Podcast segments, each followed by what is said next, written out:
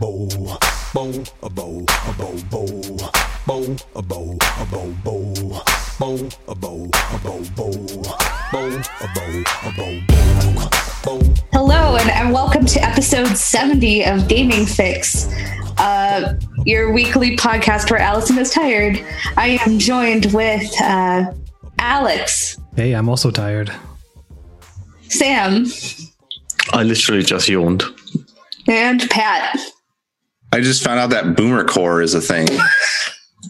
Okay, so what game is that? Because uh, before the podcast started, he told us that the, there's a game described It's- as Boomer Core, and It- I it's it's some shooter called a Hedon. I'm just going through a Steam queue because I idly button through those. Um, and it was it's like looks like like a Quake style kind of shooter, but not good. I don't know.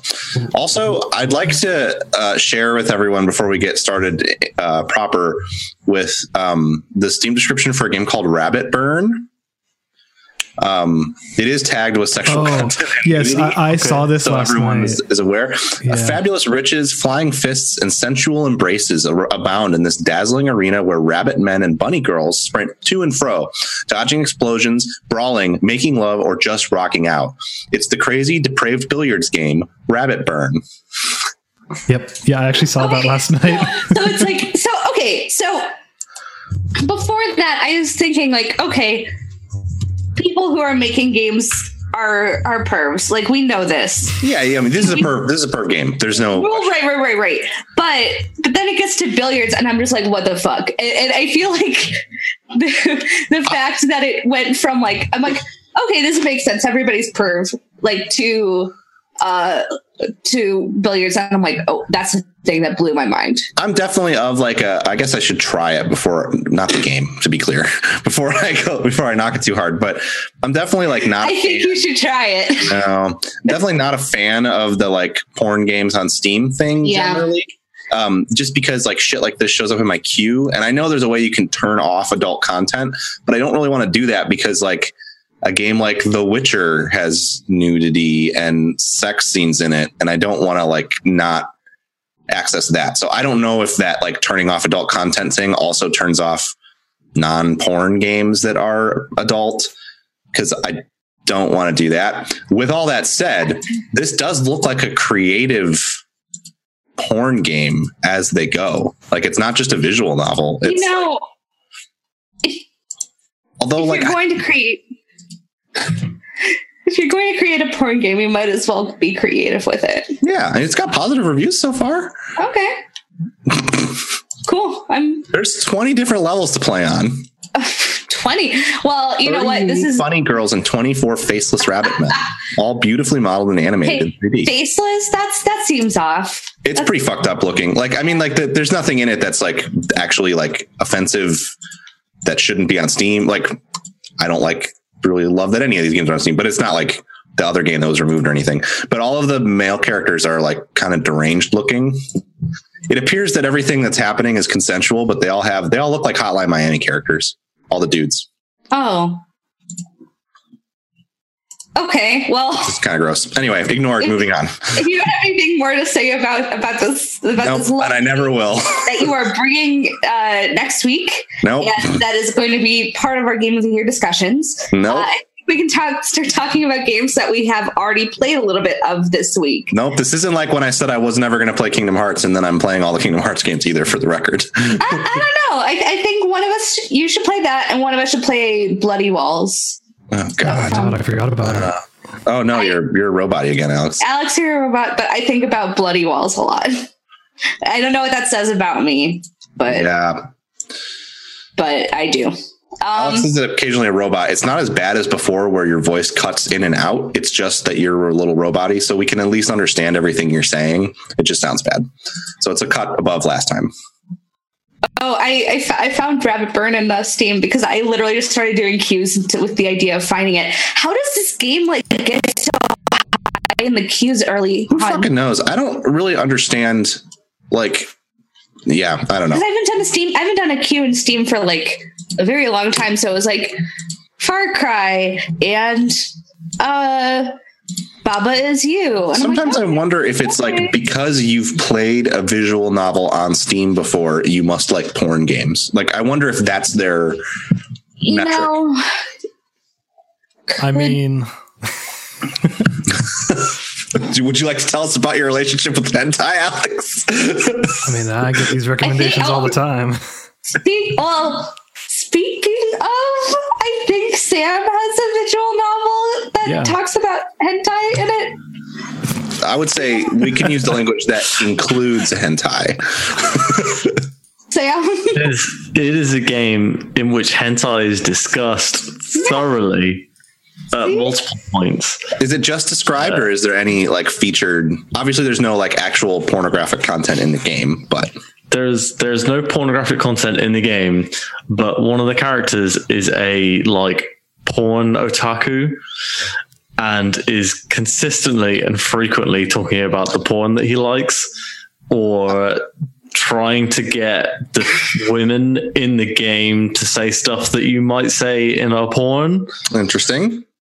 So he's like, gross. okay, now say that again, but a bit slower. And it's pretty gross. I do want to just bring some quick breaking news. Rabbit Burn is at the top of the new and trending list on Steam. oh, so maybe Uh, anyway, why. please Okay. continue. Uh, breaking news was necessary there, I think. yeah. Um, yeah. Okay. So I finished Steins Gate now. Um, I've got five out of the six endings. Um, unfortunately, the true ending is going to force me to replay the entire game. Uh, uh, hopefully not at a normal speed, and uh, I'll be able to skip through. But uh, I'm not 100% certain yet. I don't really know how it's going to go. Uh, I I thought that the true ending was going to be basically a very slight difference to the uh, ending, which is the first one that I got, which is why I left it for last because I was like, oh, at least you know if it's the same, then whatever. And then um, turns out that it's like massively different and Oh, yeah. features characters that uh, I thought were like done and gone and not ever going to be in the game again. So um, now I guess I need to like basically replay an entire chapter. Yep. And when you told me, when you first sent me a message, you're like, oh, I got the ending. And you're like, oh, it's this point of the game. I was like, oh, you probably have. You you haven't got the true ending then, because the true ending is probably another two or three hours after that. You were But- Alex was was was very I thought interestingly silent in our group chat as Sam was talking about how the ending wasn't that different. Yeah. Yeah. Because, Yeah. yeah, once you get the true ending, there, there is a lot more content at the end. Yeah, it seems like um, I found a YouTube video that was like chapter 10 with true ending. And um, yeah, it was a lot. Um, it was like a two hour video, and uh, I skipped forward because I was like, well, I'll just skip forward to the last 20 minutes because with every other ending, it's just been 20 minutes of content. And uh, there were like multiple characters that I hadn't seen for a long time, and uh, some crazy shit was happening. And I was like, oh, okay. So um, yeah, I, I really, really recommend Steins Gate. I still would. It's just like if you want to read a good time travel novel, that's that's what Steins Gate is. Um, so um, yeah, uh, yeah. If, basically, Steins Gate is just a really good time travel novel which has some anime in the background. Um, uh, it's hard to like. It's hard to go through and describe like what it's like without really saying anything. Um, I kind of talked a little bit about it last week. It's basically about this kind of ragtag group of students who accidentally create a time machine due to um, like 19 different coincidences. And you're like, you're like, oh, these are the like smartest, coolest guys on the planet. And like, not really. It's just like an extreme coincidence. Um, and uh, they then basically something goes extremely extremely wrong uh, in the fourth chapter of the game. And then uh, you basically you as the main character have the ability to leap your memories back in time but not your physical body. So um, the memory leaping starts, and you basically you can only go back to the point where the memory leap device was invented. Mm. So, like, you can't go back like seven weeks and be just trash the time machine. Um, you have to only go back to when it was invented. Um, so, there's loads of really, really cool stuff that they do with that. Um, uh, basically, they do a lot of Groundhog Day stuff and also changes to the timeline cause events to happen at different points. So, like uh, the universe in Steins Gate is arranged into world lines, and when you switch to a new world line, that can change whether events do or don't happen. But uh, major events are assured on each world line. So, like if a character dies, they will always die, uh, and uh, on that world line at that rough time, no matter what you do. But if you switch world lines to a very slightly different one, they might die the next day or the day after that. And if you switch fully to a brand new branch of the world lines, you can, um, they might not die. Mm. Uh, they, they describe it in the game as uh, you're on a beta world line and you're trying to get to an alpha one. yeah. So Yeah, it looks really, really cool. Um, well, I say it looks really, really cool. It is really cool. Um, I, I'm super enjoying, uh, super enjoyed the game. Uh, I was a bit frust- Pardon me. I was a bit frustrated with the uh, auto saving. So, anytime you make a decision in the game, it makes an auto save, but there's um, only enough slots for the amount of decisions in a single playthrough. Um, even though only like 10 decisions the whole game actually affects what happens. So, what happened to me was that I was uh, running through and I didn't go all the way back to the very first decision. I couldn't go all the way back to that first decision.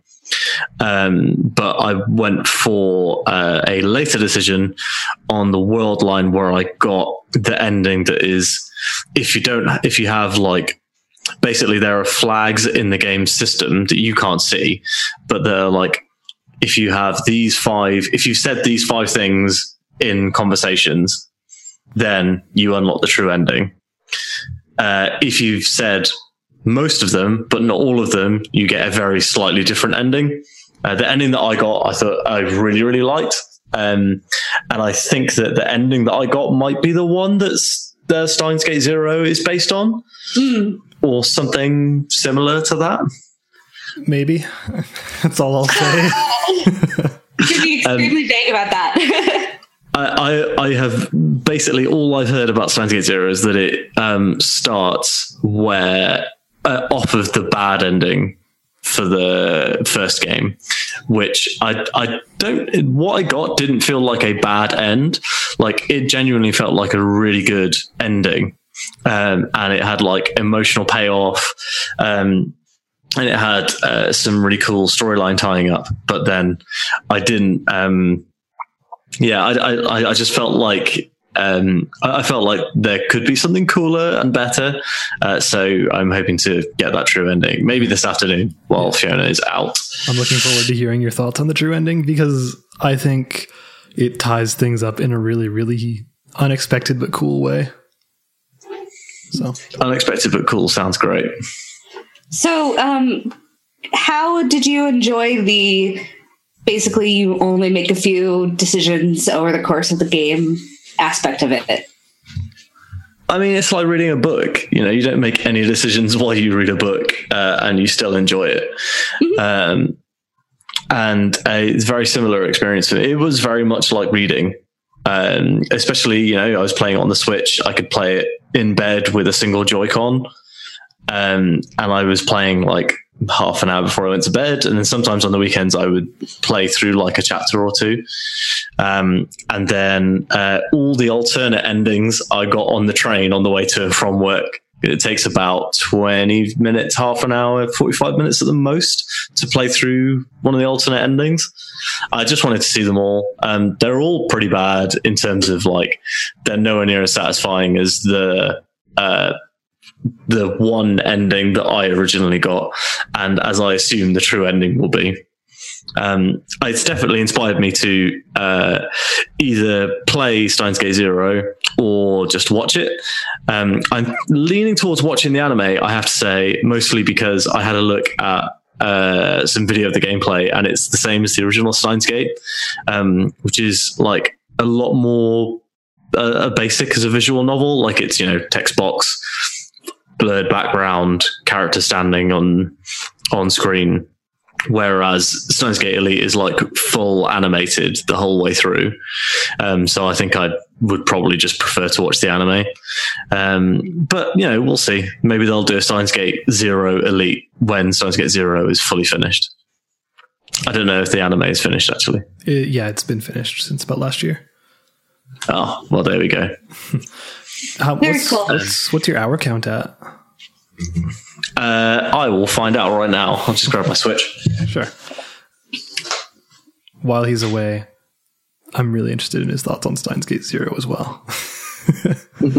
because it it is truly just a continuation of the quote unquote worst ending. Like worst being the ending which uh, emotionally impacts the main character the hardest. So it definitely feels like the first, the one that I got first, first time, the Kurisu ending. Uh, although the my the Mayuri ending is pretty rough. Yeah, Um, I, I think this, so. Yes, this is a game that's originally from 2010. Can we have it nominated in our best story category now that this is out? Because holy crap, does it go places? I mean, we're going to have to talk about, I think, the ways in which we nominate things for Game of the Year this year because there's a number of games that now I can't remember the one I was thinking about, but there was one I was thinking about just the other day that I was like, this is clearly a massively overhauled version of what originally came out. And it would be a shame to not talk about it. I can't remember what it was now, but um, Well, I was already thinking that I'm going to nominate uh, Tetris 99. So that's basically Tetris. Uh, so- I mean, that came out this year, though, didn't it? yep. Yeah, that's totally eligible for. that's a new game. Yeah, yeah, absolutely. Yeah, it That's just what you're it- saying because it is. Yeah. It is it it is, is- Tetris. right. It, it is almost even. It's weird because like it is more classic Tetris than Tetris Effect in a lot of ways because it doesn't have the VR aspect and it doesn't have the the like wild visuals aspect. Um, but I think that's totally eligible. Absolutely. Yeah. Yeah. Uh, I agree, definitely- But I would have pushed for it to be included in our game of the year for 2018 because it released on the 20th of September. Uh, it is a remake. It's a full remake of the game. What Steins Gate Zero will release on 20 September. Steins Gate Elite is a Sorry. uh, yeah. is a That's a um, is a full remake. I, I'm definitely like not that we have to hash this out now, but my my thinking this year on the way that stuff goes, I have like less draconian is maybe the wrong word, but I have less of a like. I think if it's a relatively if it's a recent game that people were impacted by this year, I'm pretty open to suggestions on that. December least- to December. I am draconian. Yeah, I mean we're, we'll have to have that conversation. I don't think there's anything from pre-December of last year that I will care enough about to fight for it. So it'll be up to you guys to argue about whether you want to include something like Steins Gate. Uh, I, speaking of my, Steins Gate, uh, would you recommend it to other people, just in general? Definitely. Um, I, I think the Switch version is super well done. Uh, I had no performance issues at all, um, uh, which is kind of crazy for a game that is like a fully animated video. And I know that the Switch doesn't always do 100% well with that.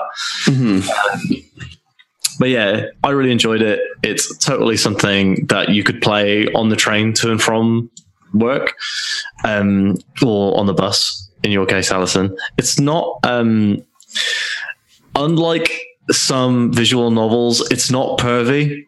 Uh, That's So- that's that's good. You know that that helps. there is I a don't- pervy character in the game, But yeah, but his none of the his women are dressed in like gross ways.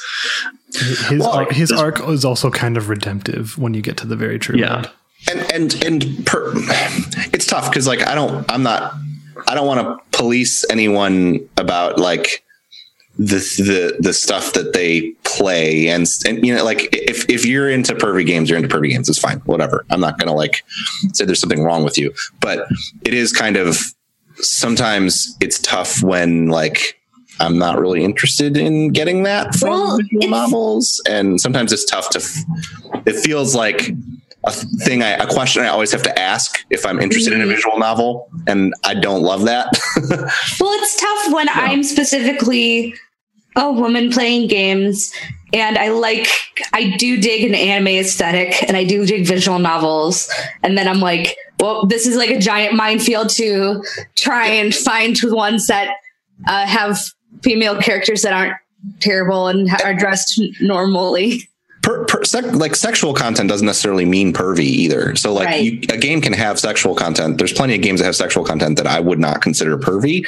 So it's it's just it's sort of a tough sort of a tough thing to to sort out. And I don't think the solution is like ban pervy games or anything. but at the same time, it is But at the same time, ban pervy games. Um,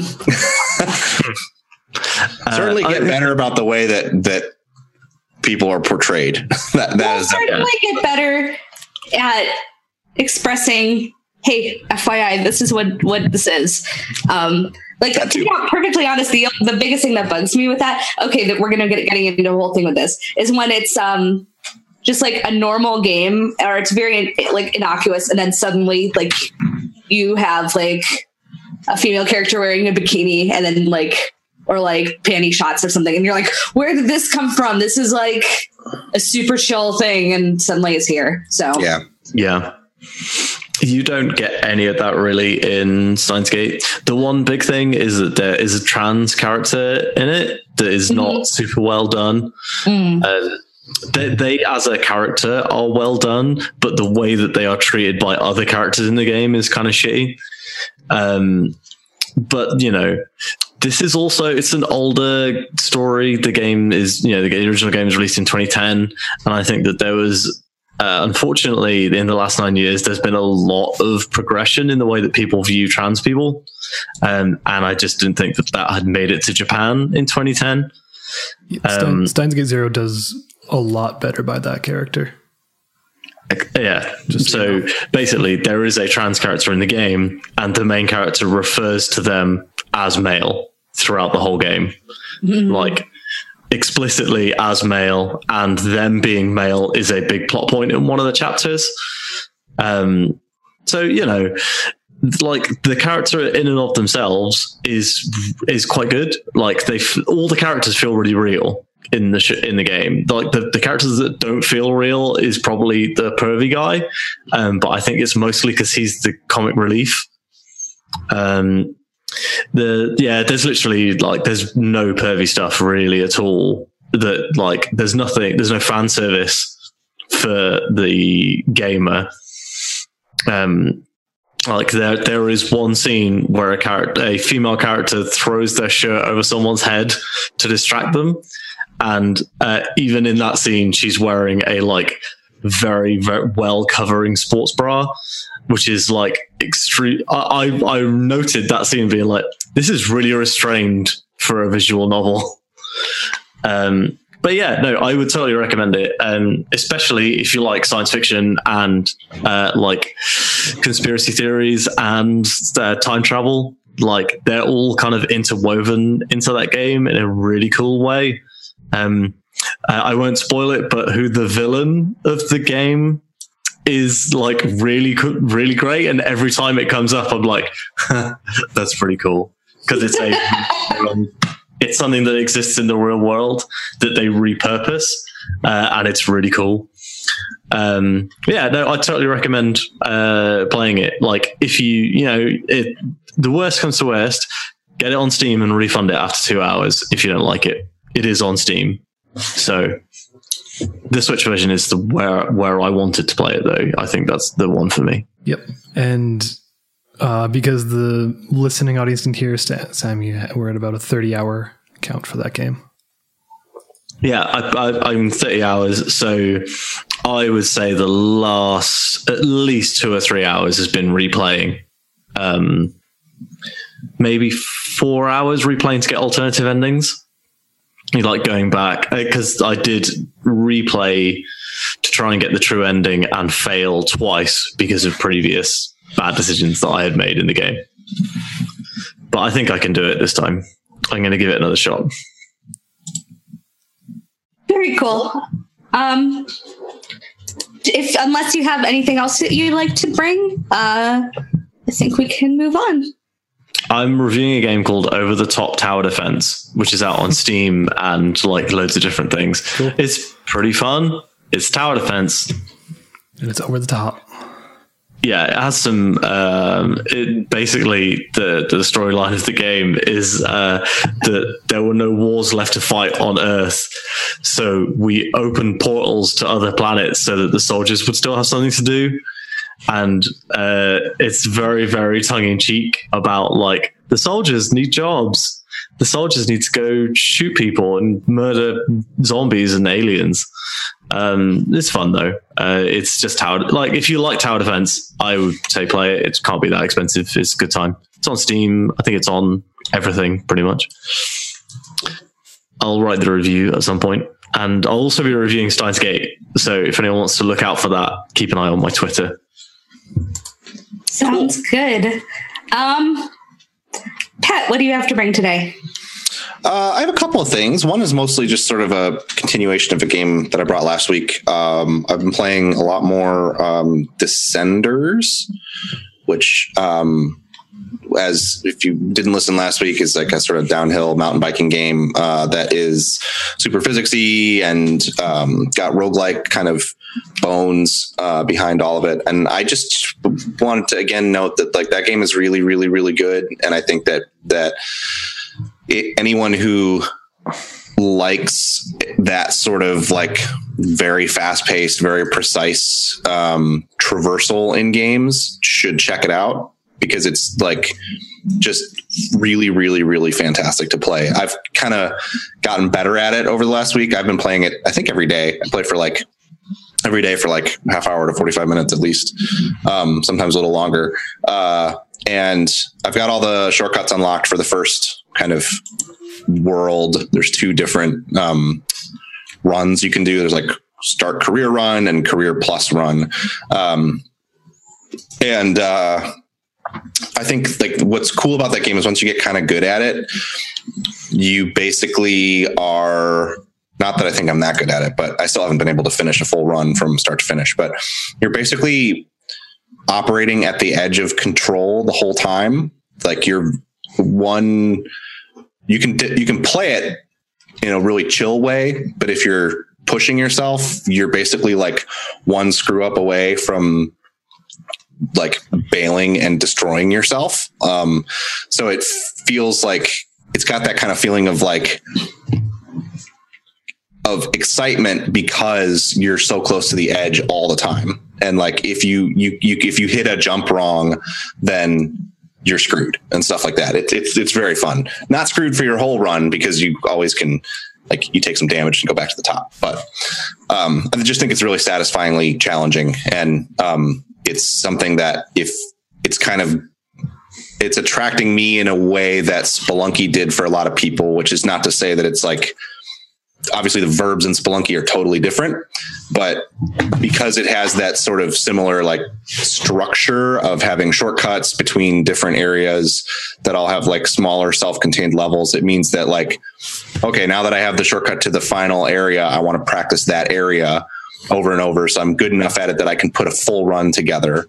And then when I finish a full run, I can upload that score and then try to improve on it. And it also has a daily challenge like Spelunky too. So, um, or like Spelunky also. Uh, so anyway, uh, that is one that I would say definitely buy. It's on Game Pass now too. So if you have that, it's available there. I'm glad I bought it just because I want to throw money at the the developers because they're pretty cool. Would you would you say that it's worth the twenty five dollars? Absolutely, in a, in a heartbeat. Yeah, definitely. Um, like if it were a full price, like sixty dollar game, it would feel a little thin, I think. But it's just like infinitely replayable, um, and you it it has the kind of the thing I wasn't positive on when I first was playing it was if it had that sort of like push after you saw all the environments to keep wanting to play through it. But it totally does. It, it's because it's even though like sometimes the tracks start to feel like they're always unique, but they are built in chunks. So like there's you'll start to see like, oh, I've seen this turn set, I've seen this jump before. But it you start to like recognize the track pieces and it's actually really cool because then you kind of can predict a little bit what's going to happen and you start to play the game like two steps ahead of yourself where you're looking not at what's right in front of you but what's like coming up on the horizon. And it's really really satisfying when you're playing at that point because you get into this flow state with it that's just like really really cool. Um and then again you can also slow it down whenever you want. There's no like the the the push to go faster is mostly in securing more points. So there's no reason you can't play it at a slower pace too if you just want to get through the content and see it. Um, so yeah, it's it's a really phenomenal game. I'm I'm greatly enjoying it, uh, and uh, and and I want to finish a full run so I can feel good about starting the daily challenge and trying to get through those because um, I will probably do those daily for uh, a good chunk of time. Um, but the other thing that I brought, the new release this week, is the new Rage game, Rage 2. Um, Mega which is what's that? Mega textures. Oh, yeah. I actually finished playing through Rage 1 last weekend. Um, I hadn't played it before, and similarly to my experiences with Rage 2, I think I like that game more than most people. Um, like Rage 1 definitely is not I could kind of see playing it at the time as being a little disappointing based on the way it was hyped, but it was really fun for me to play through kind of knowing what I was getting into. Um, and, and I thought it was pretty entertaining. Like the story is bad to non-exist. I mean, it's, it's just not there. There's not, not much story there. Uh, and the game ends really abruptly in a weird way. Um, but the I think that the world is really cool. That's kind of my the thing that is the most interesting to me about these games is they feel to me and other people have felt the opposite so I don't it's funny but it, there's a lot of post-apocalyptic post-apocalyptic games. That's like there's a billion of them. Um, and I think the thing that I often struggle with in that is a lot of them feel like you're in a big desert and it's pretty f- flat and the towns are like these beat to shit towns with like a few buildings in them and that's not to say that like fallout isn't good but it doesn't the worlds don't really draw me in that much there's like cool components to them. Like it's cool that in Fallout 4 there's a city in Fenway Park. That's a neat concept. But the the in between spaces are always just feel so empty and so bland to me in in post apocalyptic games. And despite the fact that a lot of people are saying they think that Rage 2's world is pretty bland, I, I think they mean from a content perspective because it's actually one of the more interesting looking game worlds in that genre that I've seen because it's like very vertical in a lot of ways. There's areas where there's like this huge these huge canyons that you can fall into and die and I just assumed that like that was the the way the environment worked, but you can actually get down into the canyons as well and ride around at the bottom of them. And they're like really big. So there's just a, a lot of neat verticality there in the environment. It's more diverse. There's like a sandy desert area there's a more traditional, just kind of like dirty, flatter area. There's like the canyons. There's jungle and forest areas. Um, and the cities themselves are all, in my opinion, like really, really interesting the way they're put together and laid out, which is a thing in Rage 1 that I really liked that they kind of brought over. They didn't port my favorite city into Rage 2, which is the city based in a subway station. But, um, but, but in general, like, the cities feel it's a cool thing because like they're not that big. They're video game cities in an open world game. So the actual area they take up is pretty small. When you go into them they feel like they're large settlements with lots of people in them which is something that i think that open world games generally handle really poorly. Um, it's a thing that like Skyrim is my favorite, or Elder Scrolls is my favorite series, but it's part of the reason that I like Oblivion more than Skyrim is because the cities in Oblivion feel far more like convincing to me than they do in Skyrim. Um, and I think Rage 2 does a really good job at that. Uh, so I think that it's like interesting that people have complaints about the environment. And I think in general, the criticisms around that game are super fascinating and like largely really positive for the way that games are being thought about and criticized because um like on the one hand there's there's the whole there's a whole people should go read chris Plante's article for polygon about uh, cleft palates and like stigma associated with that um a shoot i need to i should pull it up um a friend of my partner also wrote a really great article, and I'll pull it up um, and and mention at the end of the show. Um, but wrote a really great article from the he's a geneticist, um, and he wrote a really great article about like why we should change the language we use in post-apocalyptic games in general, because like saying using the term mutant, which is how the the the those enemies are described in Rage, is not really accurate. Like a lot of the things, a lot of their like quote mutations just wouldn't happen from human experimentation because the idea in Rage is that it's sort of a spoiler for the first game. Nobody's going to care. Um, the all along you assume that like the mutant characters are mutated from radiation or something.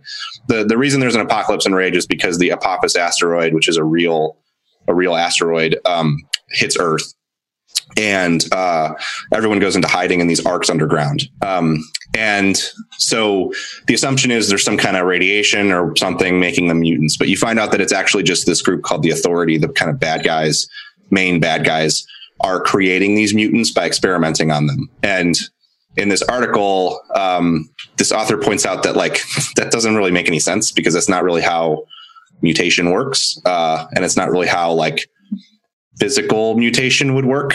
Like you wouldn't try to do there like do something to a creature's brain to a person's brain to be able to control them and then they would get a cleft palate. That just doesn't make any sense. Um, so it's it's interesting and it's really not that i'm saying that like it's great that rage did this bad representation of people because now everyone's talking about it but it's a subject that i would never have really thought about before. Um, and I think it's great that people are talking about it in the context of the game. Playing it, the, that stuff hasn't really affected me personally, but um, you know, there's definitely stuff you should read before you play it, so you can go in and understanding what some of those tropes look like and like what why they can be problematic. Um, and my hope is that it's a catalyst for people to like other developers to learn about this stuff too. Um, and then the other thing that I think is interesting is this game, like from a quality standpoint, is as good as I would say even better than any Far Cry style game, any Just Cause game, any like that Mad Max game. It is totally one of those. It is a big open world with lots of checkboxes and lots of icons.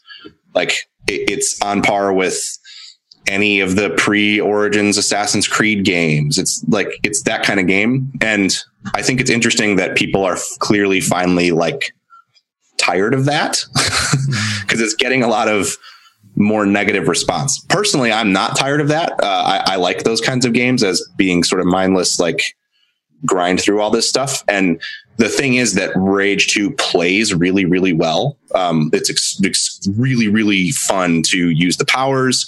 The weapons feel great. Um, it has, I'm someone who doesn't like shotguns in video games. It has a great shotgun um, that has like alternate firing modes depending on whether you're aiming it or not.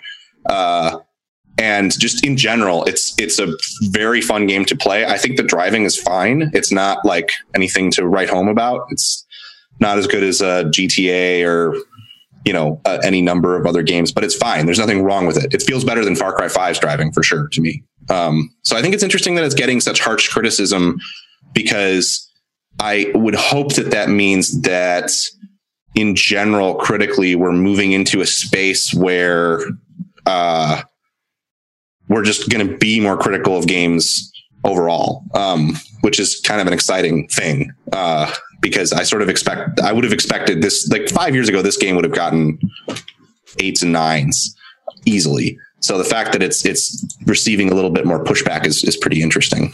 So it's being, or uh, the developers behind it are both id and Avalanche, right? Like, does Yep. it feel more like one than the other? Like, does it feel more doomy, or does it feel more just causey? Um, I, I almost think that the fact that the last game it made, well, technically the last game they made was Wolfenstein 2. Um, the, the, uh, it doesn't really feel like Doom to me. I mean, it's a good shooter in that Doom is also a good shooter.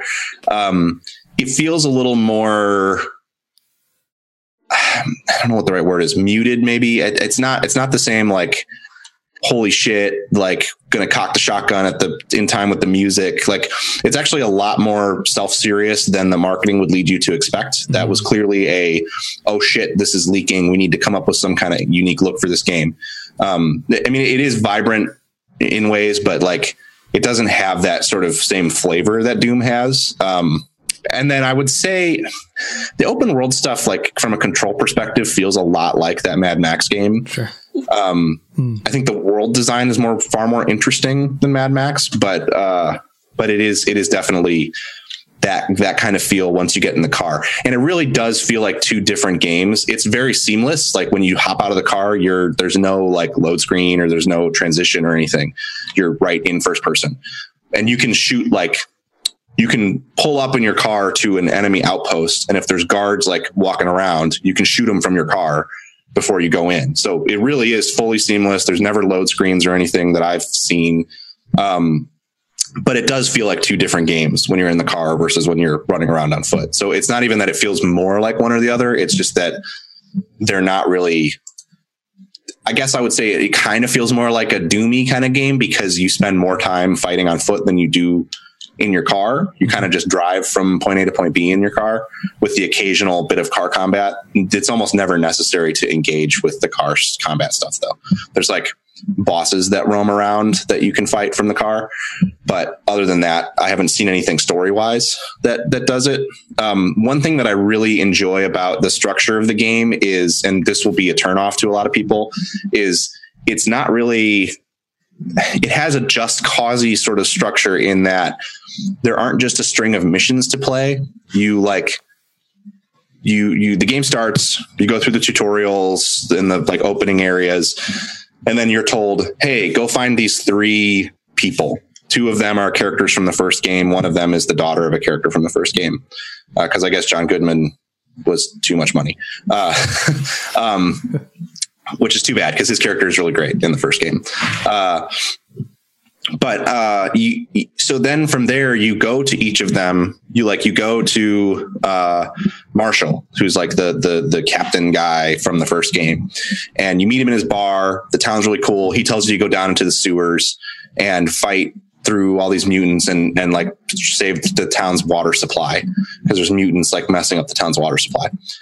So you go through and you do it, and then he's like, "Okay, so here's my upgrade tree," and he doesn't say that, but I wish he did. Um, here, they're called projects. Here's my projects, and so I need you to go out and do X, Y, and Z. So then, like from then on, certain activities in the open world are tied to progressing his like level, and then as you level him up, then you get access to more missions from him. And the same thing is true of the other two characters. And you're really encouraged to travel through the whole world from the get go. It's not like start at the bottom and work your way up. It's go meet him in the southeast and then go meet the, the woman in Wellspring in the middle of the map and then go meet the character Dr. Kvasir from the first game at the north of the map. And then from there, every time you're doing things in the open world, you're progressing their tech trees and getting unlocking more missions from them. And I like that structure a lot because it's very clear that like it, it sort of functions like the chaos levels in Just Cause, which you were used to unlock things, where it just feels like the game knows what it is. It's like a big, huge map for you to do a bunch of activities on. Uh, so I, I'm I'm pretty I'm really enjoying it. It's not one. It's not a game for everyone. You have to be wanting to play that kind of game, but if you like Far Cry ish open world shooters, I mean, it's the best one that has come out in quite a while. Cool. Does it live up to its name? Are there many people who are raging, or is it pretty placid? uh, the the most rageful you get, uh, excuse me, is um, you build up an overdrive meter, which you can pop once it's full, and it's kind of like a timed like everything gets better. You're you, like the color palette gets way more saturated. Um, it's like you took a drug or something. But what's cool, what I like about it is the the weapons all function differently too. So like the shotgun, instead of being like either a slug with not back, knockback or a powerful close range blast, it's it becomes like it has like a spread of tracer rounds. So when oh, you're in overdrive, so wait, if there's like, do, do, they say "Cheers, love"? The cavalry's here. if you're if you're in overdrive and there's like 10 enemies running at you, you can hit all of them at once with the shotgun rounds. So you may, so that's the time when you would want to like pop your overdrive. When you pop your overdrive, you're pretty rageful. To answer your original question, rad. um, I also think it'll be interesting to see how this is not the first game that's had this. Like Assassin's Creed does this, but I haven't really despite being a pretty huge Assassin's Creed fan, I've found the most recent two games kind of daunting to get through. So I, am behind on them. Um, this game has like the games as service thing going on where they're going to introduce like world events and new content over the next few months, but not just like, not just DLC. It's much more sort of drip fed. Um, and that is weird. It feels like they're trying to say it's like more like an MMO, um, which is an interesting thing because there's no multiplayer in the game at all. So I'm interested to see how that goes. That's part of why I wanted to buy it was to kind of see what that progressing content looks like. Uh, then the other thing that I would say before we move on is it's got a really gross uh, tie-in with Bethesda net accounts. So like if you buy the deluxe edition or you pre-order it, you get access to some pretty cool stuff. Like the pre-order in particular gets you access to a whole mission that ties into the first game and is very cool and should not have been a pre-order thing. That should definitely have been built into the game because it like gives you a cool weapon. It gives you a mission that is really interesting. And if you've played the first game or if you care at all, uh, you meet a character for the first game from the first game that's not in the game otherwise. Like it's a pretty meaty thing. It took me like an hour and a half to play through it. Um, and it's hard too, which is kind of neat because a lot of that game is not super challenging. Um, and it's tied behind pre-order DLC. And then the the deluxe edition gets you the BFG from Doom, hmm. which is like I can't imagine playing that game without having that weapon. It's so fun to use in Rage 2. So, one, they tied some shitty stuff up behind, or like they tied some really good stuff up in a shitty way behind those things. And then, um, the, they also don't tell you before you buy it, and they don't tell you in the game. I had to Google it to access all of that stuff. You have to log in with your Bethesda Net account, regardless of your platform, at the main menu, and it's just a button prompt. Like on Xbox, it just says like press Y for Bethesda Net account. And if you didn't have a Bethesda Net account, which you totally could not have, if you haven't played Elder Scrolls Online, if you haven't played Elder Scrolls Blades, like a lot of their games don't require that stuff because like Fallout 4 and Skyrim came out before that existed. So it's kind of sucks because they're saying like, hey, you bought this stuff, but you have to make an account with us in order to use it, and we didn't tell you that beforehand. Um, and I think that that kind of sucks. I don't I don't love that. It um, kind, of sounds like the uh, Mass Effect Three from Ashes situation. Totally. Yeah, where, it's very similar to that. changes the game completely. Yeah, yeah. Uh, it's I guess I shouldn't say it's not quite that impactful because from ashes gave you a character that was with you for the whole game that was like meaningful whereas the story elements of rage 2 already aren't that great they're present i actually kind of enjoy the game story but it's not i'm not going to tell you it's like good um uh, it's just barely there anyway. It's it's not obtrusive, I'll say that. Um, but it's and the weapon you get is comparable to other guns. It's like a slow firing pistol that does a fair bit of damage. And there's other guns that are can fill that role. So it's not like it's imperative, but it's more that it's just a weird thing for them to, to tie up behind it. Um, and the account stuff is strange too. Uh, and I don't know what that means for like the roadmap. Like if you have to have the account stuff tied in to access the vehicles that they're adding, and it's strange. Well, since we don't have Allison, should I just jump straight into the thing that I've been I've been poking Yeah. at? Yeah. Oh man. This, it's sad because this is one that I think she's going to want to hear about. But um well, how about this? I'll talk about tents and trees for about a minute until she's able to come back. I played Tents and Trees yesterday. I have completed tents and trees. Nice. all all all the levels are filled in uh though keeping up with dailies keeping up with dailies keeps you real busy yeah. like it, it can be a lot but now we have allison so i can talk about my real game hi allison so um the game that i've been playing i haven't put in a ton of time to uh, but it is called Snakeybus Oh yeah. Oh, and I yeah. saw the quick look of that. oh i didn't know they had a quick look but yep. Yep, it's uh, just came out last week. It's by a team. I assume they're like two or three people, like very small team. Um, the basic concept is if you've ever played the classic game Snake, wherein you know, like if you're on your old Nokia brick phone, uh, you you have a head and then you collect things. In the case of Snake, it was blocky, so they're just squares, and uh, as you do that, your body extends. So your head becomes your head plus a body length, then plus two body lengths, etc., until forever, until you basically run into your tail and then you die. Uh, Sure. This this is the same concept, but in a 3D space where you're a bus, so it's kind of like Crazy Taxi. Mm. So uh, I think the concept is really cool because Crazy Taxi's rad, Snake is rad, and do, combining both of those things in a 3D space is is you know by their combined properties rad. um, I would say this game is it's okay.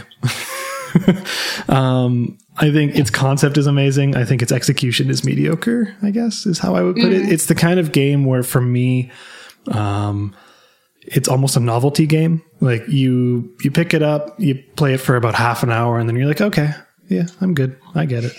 Um, though I think I still might go back to it, and it seems like the kind of game where if you have five minutes, you might enjoy just kind of tossing it on for a quick little thing. Just do a run, see how far you can get.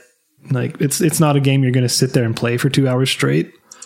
Um, I think, yeah, it does a lot of things really, really well. Like, I think coming at it from a programming perspective, like uh, thinking about it as a programmer, like they did a lot of really cool things, especially for a small team. Like the mini map, the way it shows the paths you've taken and how long your bus is, is really good. Uh, the the the way your jumps and stuff are tracked. So when you are driving around, you can see where you jumped and like you can drive under the spots where you jump because those the, the the bus links behind you are still going up and down and stuff like that. Like that's pretty fun. Uh, but I don't know. A lot of it is kind of not great, Yeah, that's kind of which I feel bad saying for a small team. Like it's it's stuff that could be improved. I don't think it's like um, stuff that's fundamentally broken with the game. But like I ran into some bugs that ended a run, and I was just like, oh well, okay. Or like one of the intrinsic things with Snake is if you hit your body, you just it's over. But with this one, that's not the case. You can hit your body and it'll just continue because the end state is you coming to a full stop for like a second and a half or something. So I kind of wish like if you hit your own body, you would just kind of explode or something, but that's not the case. Yeah, that's the thing that kind of hit me. I, I was thinking about picking it up because I thought, oh, this could be kind of a fun game to pick up, like, like you said here or there. But the thing that kind of got to me was that it's a ten dollar game for Yeah. what's basically Snake, and it's, it feels bad to kind of quantify it like that, but it feels like kind of a high asking price for what Yeah. you get. Yeah, that was the last thing I was going to mention is that I uh I think it's it would be great at $5. I think $10 is a little much. Yeah. like eh, it, it's got a decent breadth of content like you've got a whole bunch of stages that you unlock through playing it uh, and they look fine. They look nice. I like the way the visual style changes from stage to stage. That's pretty cool. Yep, you can. Um, there's a way to get a, the the first stage is Paris, and there is a way to get a night version of Paris, which is neat. That's neat. Is it? Does it have? So like, are you unlocking things through some kind of like progression element, or is it more just like you play it, you get a score, you unlock a thing? So the way it works is for stages, it's dependent on runs. Like if you've done five runs and you've logged five scores, then you can unlock the next stage if you want. And they're not credits. It's just a literally like this stage Yeah, you have to have uh, done five, and then the next one you have to have done ten. So it's it's uh, it's cumulative. Yeah. Uh, but for you can unlock different bus styles, so you can get like a party bus, which looks real dumb, Okay. and you can get a Clustertruck uh, bus, Oh, cool. which which is that's, neat. That's kind of neat. That's, yeah, like that's neat. But um, that comes from uh, high scores that are dependent on the length you get. Got it. Okay. So, so it's still run based, but you know it just gets Yeah. bigger and bigger. That's neat. I probably will pick it up um, because I the, the the the criticisms you have for it sound like things that would probably get to me a little bit, but at the same time, like I really like those kinds of things. Like I I was extremely hot on Devil Daggers Mm, um, back when that came out. I never got very good at it, but I played that Same. for hours and hours and hours, despite being pretty. I've never uninstalled it either because it's like a small little thing. Yeah. Um, Running the Quake Two engine. yeah it's it's it's so game i enjoy having games like that around to just throw on so even though i agree that 10 bucks seems like again i hate to say it because it's a small team but 10 bucks seems like kind of a big ask all things being equal but at the same time i can i can afford to drop 10 bucks to support a small team doing something Oh, cool for so sure. Yeah, so definitely. it- I, I, it's I wouldn't. probably worth it to me I would say I'm not going to refund it. oh yeah like no, I, no. I certainly Yeah. want to support the team as well. yeah it, it doesn't sound like you're necessarily discouraging people from playing it either just kind of Yeah, just caution. Yeah. what you're getting into Yeah. Um, if you're price conscious, it sounds like maybe it's something. all something to keep in mind. Like I, yeah, it's something where I'm actually pretty interested in picking it up, especially when I, I, I just like how kind of s- like the, the the weird stupidness where you see like your your bus like jumping over like you see your old jump and I kind of I love that kind of thing. But I think for me, it's a wait for Steam sale type of game. I just love the way it looks. Frankly, like that's that's what a lot of it comes down to. Like the way the different stages look and and like the the way that it moves looks really appealing to me. So, but it, it's also one that I haven't been clamoring to play either. So, yeah. yeah, I, I think you'll be fine. There's no zeitgeist around it. You, you Yeah, get to yeah, it when yeah, you yeah. want. totally. It, it, will Yeah, always be there. You're not going to miss out on the Snakeybus League by waiting. No, Oh man, if only. What would that even look like? Man, multiplayer Like Snakeybus would be pretty interesting. it sounds like something. a ton of buses all just running oh, around. it sounds like Tron. it sounds like the kind of game that I'm not saying I would expect them to do this or that I think they will, but like it sounds like the kind of game like they could add a hard mode that does what you're saying, where if you tap your your body, you die. They could add a um because I like the idea of like looking at the trailers. I like the idea of like driving on top of yourself to wrap yourself around. So I don't know that I think it would be better if the default was that you just explode when you hit your body, but I could see a mode where that would be great to make it like more challenging or adding something like some kind of multiplayer. I think you could also add an interesting, like, there could be an interesting concept to like build a level with your snaky bus. And then once you stop moving, the parts are all still there. And then somebody else has to try to like drive a non-snaky bus from point A to B in the level or something like that. Like there's so many different weird things you could do with this concept that it would be neat if they kind of, even if they didn't do it as like for free or they didn't do it as updates, if they would take that idea and run a little further with it. Yeah, I would be interested in seeing if they uh, if they update and expand it, what they would add because it's a Yeah. creative concept in like from the start. So Totally. yeah, either way, that's that's Snakeybus. There's not all that much to say about it. I've I only put in like an hour and a half, so um, that's but that's basically the full experience. Cool. Do, do you play anything else this week? Uh, just tents and trees. You were away for that, and yeah, in terms of stuff that's worth talking about, that's about it.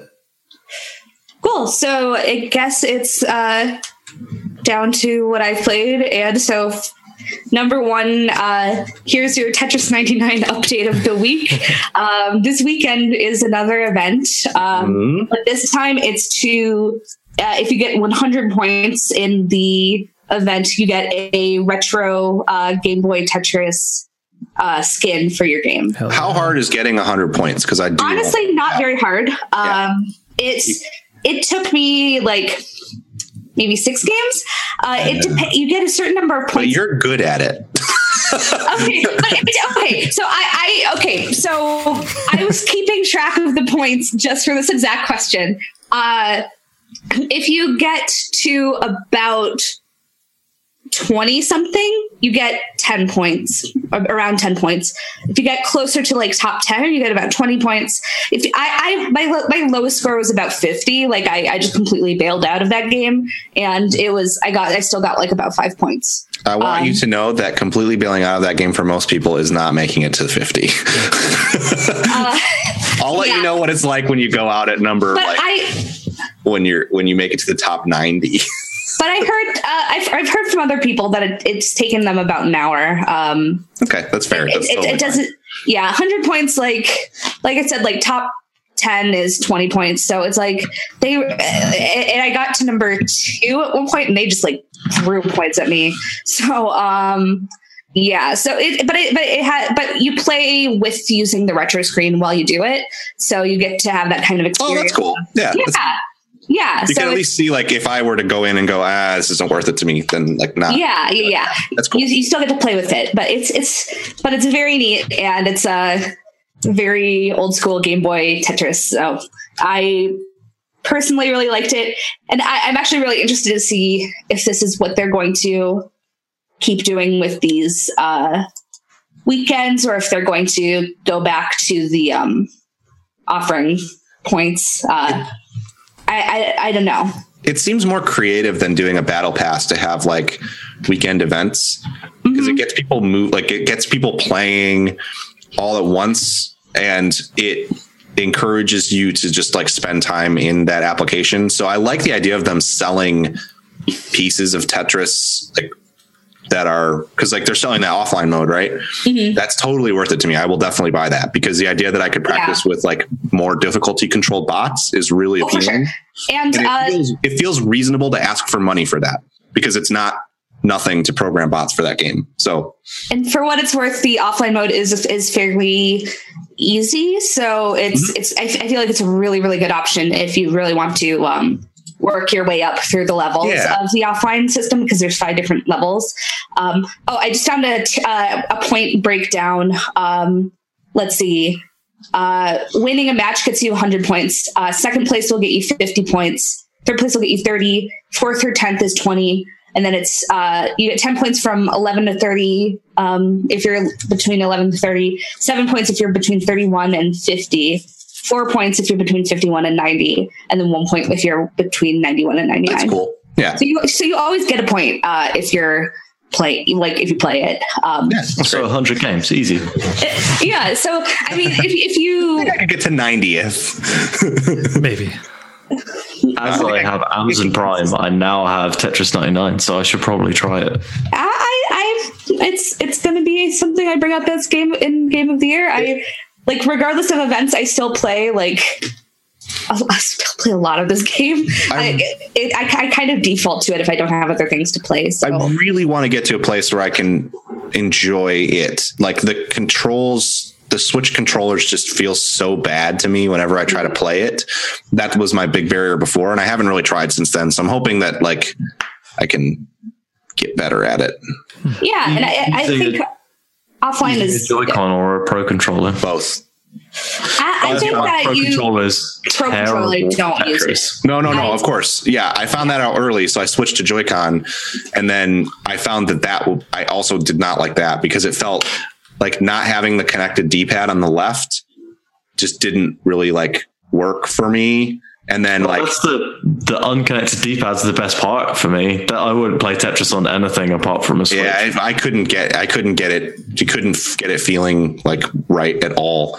I like it. It, it felt like really really bad to me as someone who played a bunch of tetris effect like right before playing tetris 99 i was like holy shit i can't fathom That's probably it. playing a bunch of tetris with this kind of control like this kind of d-pad so i don't know but i i want to like it a lot and clearly a lot of people aren't having the same problem that i'm having so i feel like if i keep at it maybe i can get past that uh so we'll see Yeah. Um, yeah. So, but if you're if you're interested, then you can. Uh, I, I think the skins real is is very yeah cute. yeah Uh, it looks cool and it's very it's very fun to uh to have that kind of retro and they, they always they have the green screen so it's like it's very nice um the other game that i've uh played and i feel like every time i try to say it i uh mispronounce it so it's but i played astrologaster there there we go Nailed it. First time.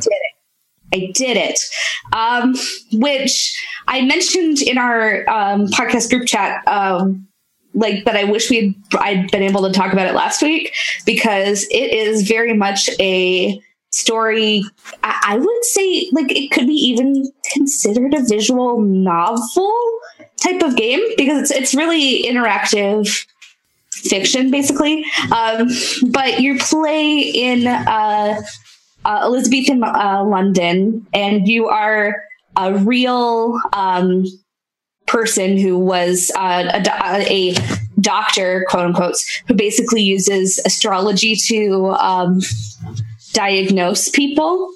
So um, you were basically every everything is brought up uh, as people coming to you for their either their ailments or sometimes they might ask you personal questions and you have to choose options based off of what the stars tell you it's it feels very vague to choose but at the same time it kind of makes sense because you're playing as this quack doctor who's just like uh the stars tell you that it's x like sometimes you can do better if you vaguely know some basic medical knowledge. So it's like, hmm, he, this person has, like, one person basically uh, had gallbladder issues, which I'm very familiar with.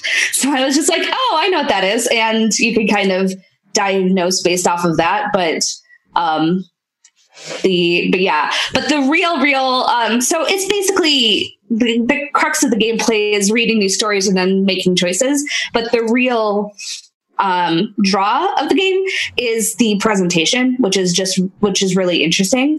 it uh, looks fantastic Yeah, the aesthetic of the game is that you're playing basically like a pop up book, so you have to uh, turn pages between each each thing. Um, so aesthetically, it looks it's really good, but then uh, musically, each character, each little vignette where the person comes uh, to you is uh, is uh, soundtracked by uh, singers doing madrigals of each one. So it's basically like having like a short verse that's written about each character and their predicament, uh, sung by an actual choir, which is which is very which is very cool for a very very indie game. But it's it's really Yeah. it's really good. Um, and then also the other thing that is good is that it is genuinely maybe one of the funniest games I've played Mhm. ever. Um, because it does a really good job of being funny but not being uh, necessarily like funny in a way that draws you out of the story or that draws you out of the time period. Like occasionally they'll like throw in something that's a little anachronistic but they won't they're not going to kind of lean into that. It's it seems like like video games often make jokes like that's a big thing like from like the like the bedrock of video game humor seems built on sort of like the the the old school LucasArts humor, Mhm. which is great. Don't get me wrong. In those games, it's really good. But this game seems more like it's not telling jokes. It's just funny writing. Yeah, and each character, it- it- the characters are really well developed about it too. So there's certain characters, like there's one who comes in, and uh, I, I I researched her, um, and she was actually a real um, historical poet, and it brings her, and it, but the the all of her little vignettes are basically like, yeah, she's smart, but she's a woman, so what? Which what's she gonna do? And it's like kind of playing off of the fact that she's kind of dealing with all of this. There's one character who's like very much a hypochondriac, and the, humor kind of centers around that. It's like very character driven humor. It's very, uh, it's it, it, it does it does um, kind of uh, like this fine like it kind of operates on this very very fine line of it uh, of just making its humor work. Like it's just genuinely really funny. And there have been multiple times when i've been playing it and i've actively laughed uh, laughed out loud because i've just thought it was genuinely really really hilarious. So it's uh i i really love this game and think that uh it's it's definitely worth it to check it out. The only thing that i would say is like a criticism is um the big overarching uh goal of your character is to get letters of recommendations from each pe- each person um, uh, from as many people as possible because if you get enough of them then you might be able to get a medical license which I, that's exactly how this works. Um, but uh, and how you get points is uh, get points towards that is a little bit vague but i actually don't really mind that because of just how much of a a game this is based off of. Uh, let's diagnose something based off of uh, constellations and planets and things. But I wish that you could. Um, there's a part at the end of each thing where you can read re read your uh, like notes from past consultations, and I kind of wish you could have done that before uh, before you get into the new consultation, especially especially if I'm picking it up after a few days and I'm like, Yeah. wait, who's this character again? Oh, oh, oh, and oh, I remember who this person is. Okay, um, so it'd be nice if there was a little bit more of being able to look back on your notes and realize, hmm, this person's been hypochondriac for the past five times. They're probably not gonna be super accurate now. So do like based off of that, but but that, it's really a small complaint. Um, but it, but it's it's it's really um, I, I think even the approval of getting the letters of recommendation is it's kind of an interesting system because to a certain point you want to tell them what they want to hear because their le- le- letters of recommendation are based off of their approval. So if you tell them something that's they don't necessarily like, they might not like it and they might have like lower their approval with you, but you don't want to necessarily lie to them because they might come back and be like, "Oh, hey, you told me this, but this actually happened," and then their approval will go down. Or if it's like, "No, no, you were right. I realize you were right." Uh, yeah, I was wrong, then your your approval will go way way up. up. So there's like an element of do I want to tell them what they want to hear right now or not? Yeah. It almost seems like the the fun of the game is less in trying to win and more in seeing what happens when you tell them different things. And like Yes. not that you're not trying to like not that you're just doing it for humor, like you're like you say, you have to kind of read what they want, but it sounds like it's a little arbitrary in how it assigns your success. But yeah, and I that's don't okay because it's very funny and the point isn't so much like oh you screwed up and lost so game over. It's more like where's this going to go now? Right and i don't think that it's uh um I don't think that you should be playing it with the idea of like, oh, I'm going to min max and try to win. right exactly yeah But it's it's it's something that you like. Uh, I think that people could get really frustrated with. Well, I don't know which one to choose, but I don't. I think that you should not play with uh, that in mind. You should play with like just hmm, what do, do I think? Okay, well, I'm going to choose this one and see what happens. yes um, yes i only watched the quick look so far but i'm going to buy it for sure because it looks Yeah. really funny it looks It like is- a great game to play with someone too if you like sit down and like say like well what should we choose for this what's the answer to this mm-hmm. one I can imagine that'd be really really fun too. we were sitting and my partner and I were sitting and watching the quick look and we were like yelling at the TV like no, Abby, pick this. It's not you're you're you're not reading this right, and it was funny.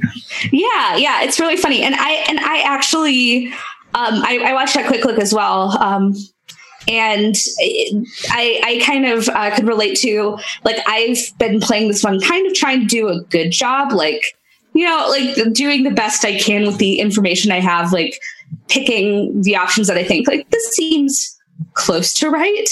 Although, uh, um, but I think it'd be kind of fun to do maybe another play a playthrough and just see like let let me be the worst doctor of all time and see how that goes. There was a really in the quick look. The, I mean, minor spoiler, um, but in the quick look, there was a there was a, a moment on uh, where you're like talking. Your character's like talking to a woman who you have been having an affair with, Mhm. who is married, and she comes to you asking you if you like asking a question about whether or not the person she's having an affair with is interested in another woman.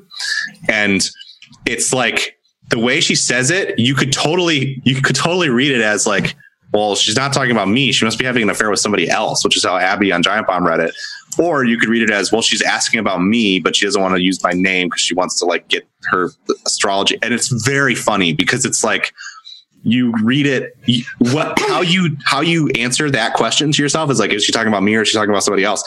Informs how you solve her problem and mm-hmm. if you get it wrong it's hilarious because she gets so angry I that was interesting because I definitely got it right because I was like, oh, you you must be ha- talking about me. But Yeah. the thing that's kind of interesting too is that your character isn't just this blank slate. Like Right, there, yeah. there, there are so many moments where it's like where where like you're reading the stars and, he, and he's just like, hey, this person said something about me. I'm going to choose this one. Like like clearly biased towards certain ones or has like there's certain times where you make choices and he, and he says like something and you're like hold on i don't know if i would say that but it's like he's very much his own character which is i think works really well here. He's a real person too. I, I think i think pretty much all the characters are real people like how true I- the story is i don't know but i think some of them are and some of them aren't. Like there have been a couple that i've looked them up and the one that was the poet i was really i was really excited because she, she was real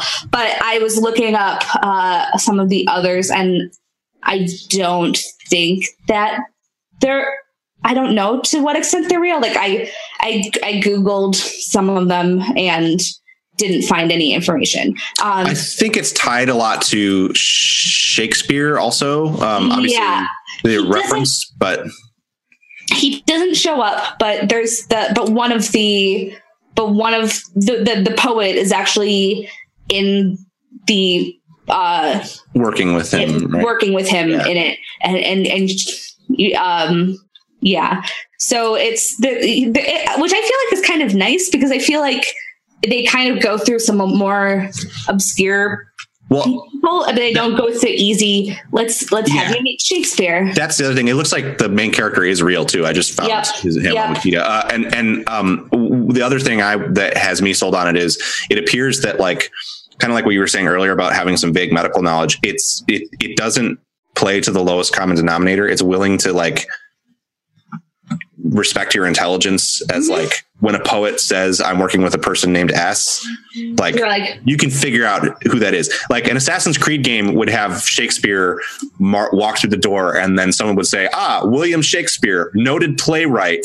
Like, he just where? he just finished putting on romeo and juliet Yeah, exactly. Like he has a new play in the works based on blah blah blah, and then you would do a mission where you inspire Hamlet, and and like that stuff's fun. not gonna lie i do kind of want to do no, it's great. That, that's part of why I love Assassin's Creed. But it's great. I like that this game has more of a like it, it respects your intelligence enough. To yeah you know what yeah and about. You know what these things are. yeah and before you and before you do any of the read some of the stars there's there's a point where you're you're you're um looking through it or you're carrying their stuff and you're like hang on that sounds like that person is might be pregnant and any like that Yeah. that pops up and you go okay that's probably right um so it does kind of it does respect your intelligence Yep. um yeah but i i just really really like this game and uh think that it's like almost a crime that it only has 16 reviews on steam right now Yeah. because it is it is like ups, like almost upsettingly good and well put together, It- especially for being such an indie title. It's it's got it has some some glowing reviews on places like Rock Paper Shotgun and stuff. So I'm sure that it will take off. Uh, Yeah, I, I sure, sure hope so. But if if, it, if this sounds interesting, then I definitely definitely recommend it. Yep. Um, it's it's a very very fun game, and the presentation is is just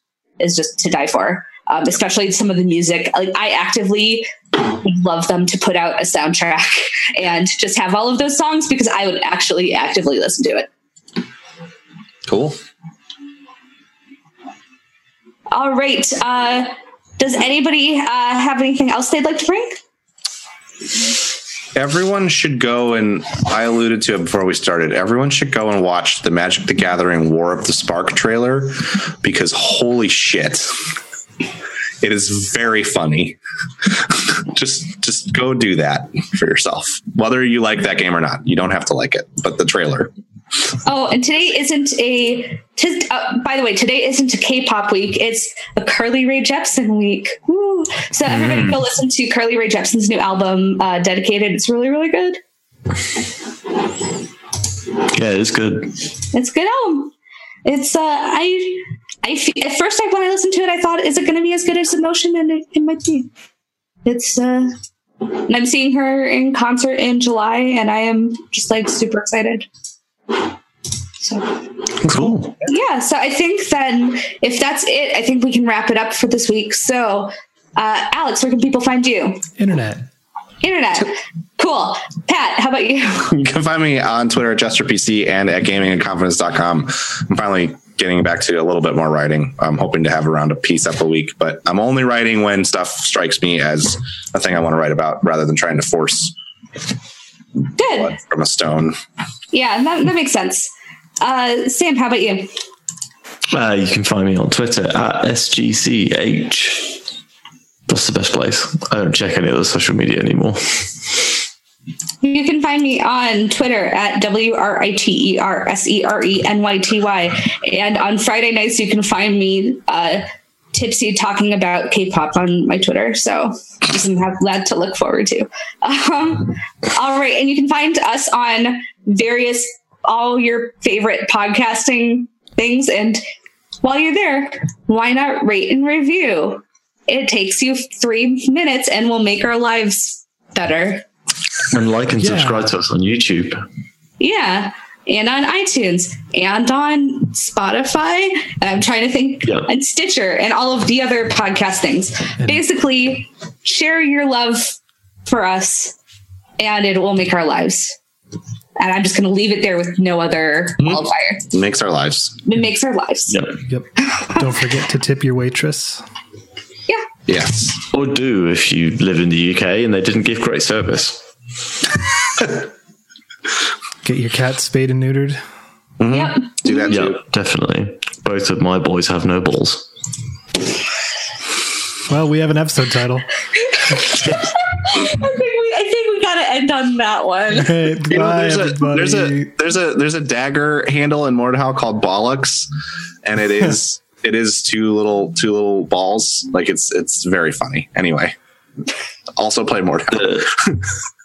the gaming gaming the comics podcast that I listen to, their sign off is "Kiss Me, Sexy Batman," because uh, in one scene a character meets Nightwing, and she and she as he like does a flip away, she she says under her breath, "Oh, kiss me, sexy Batman." so that's a good sign off. Good sign off. Don't think that can be ours, but I think we need to find one that has that level of quality. Yeah, I'll send you the panel because it's very funny. All right. Bye, everyone.